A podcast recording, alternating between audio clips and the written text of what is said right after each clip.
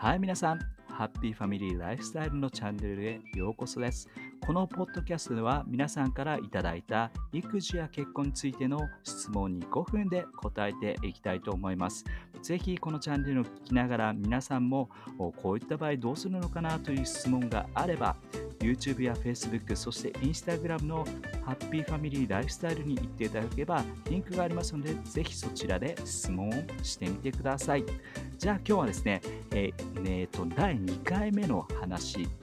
そのラインを引く境界線を引く引き方っていう話をちょっと具体的にしていきましたじゃあ今日はですねその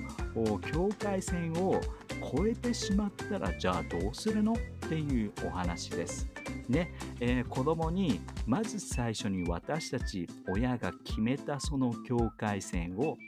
何かする前にちゃんと伝えておく。要するに私たちの家族ではこういったものを大切にしているよっていうことを全て理解できない年齢であったとしても伝えるということ大切です。そして私たちが親としてここがラインですよ。ここが境界線であってこっちがいいものでこっちは間違ってるもの良くないものですよということを子供にちゃんと伝えるということをまず最初にしてくださいっていうことを言いました。そしてね具体的には例えば画用紙を使ってなんていう話をしたんですがじゃあ今日はその境界線を越えてしまったらどうするかっていうことです。これ越えてしまうの普通ですね。普通の話です。子供なのでえー、1回伝えたところで、はい、わかりましたっていう感じでですね、その境界線を越えないなんていう子供は見たことありません。私の子供でも同じようなことは何度も何度もあります。でも親としてこれ辛抱しなければいけないのは何度も超えたら何度もこの話をしなければけないということです。だからその時思うんですねこのやり方合ってるのかなとかあるいはこんなことをずっと繰り返して全然効き目ないんじゃないかななんていうことを思ってしまって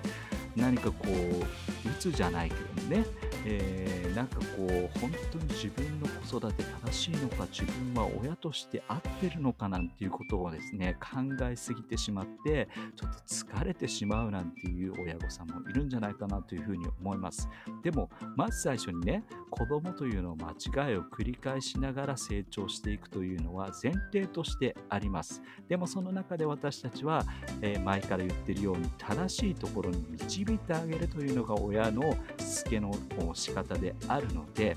えー、まあ間違いをするというのは普通であってでもその境界線を越えた時私たちが、えー、こういうことはダメだよと言ったことに対してあえて境界線を越えてしまうことはしょっちゅうあります。でその越えてしまった時にじゃあどうするか。えそしたらね、えー、例えばさっきの話であったように例えば画用紙で絵を描くなんていうことをしていた場合じゃあ超えてしまったら、えー、一回お話をしますね。もう一度ルールというか、もう一度ちゃんと境界線はここなんだよということをしっかり彼らに示します。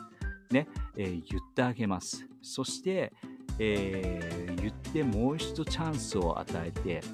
変わるチャンスというかですね、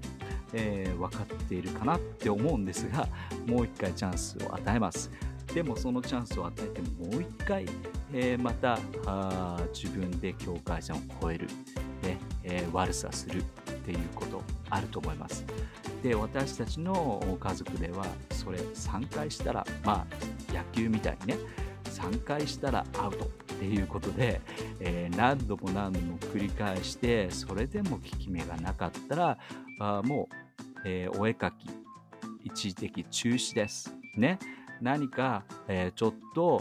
自分たちがやりたいことを一旦止めてもらうということをして、えー、していったりします。まあそのね、えー、しつけの中で、えー、まあ、何かできなかった場合に、えーと、例えば自分が好きだったものをちょっと止めるとかそういうやり方であったりあるいは、えーと、とちょっと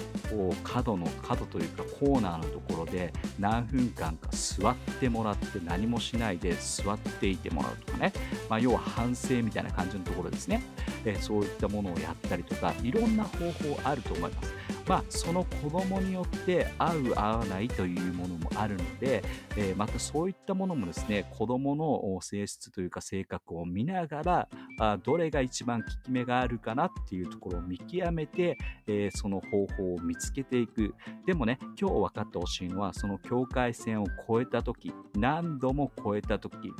えその時にはちゃんと話してそして、え超えた時にはもう一度この境界線はこれだよということをちゃんと示してそれでも何度も超えたら自分たちが好きなものをちょっと減らすそして、えー、これが悪かったんだということを彼らに理解してもらうっていうことをしなければいけないと思います。あ今日はね、えー、ちょっとこんな感じで終わりしたいと思うんですで、えー、来週次の回はじゃあいつからあスケって始めたの？という質問に答えていきたいと思います。ではまた来週聞いてください。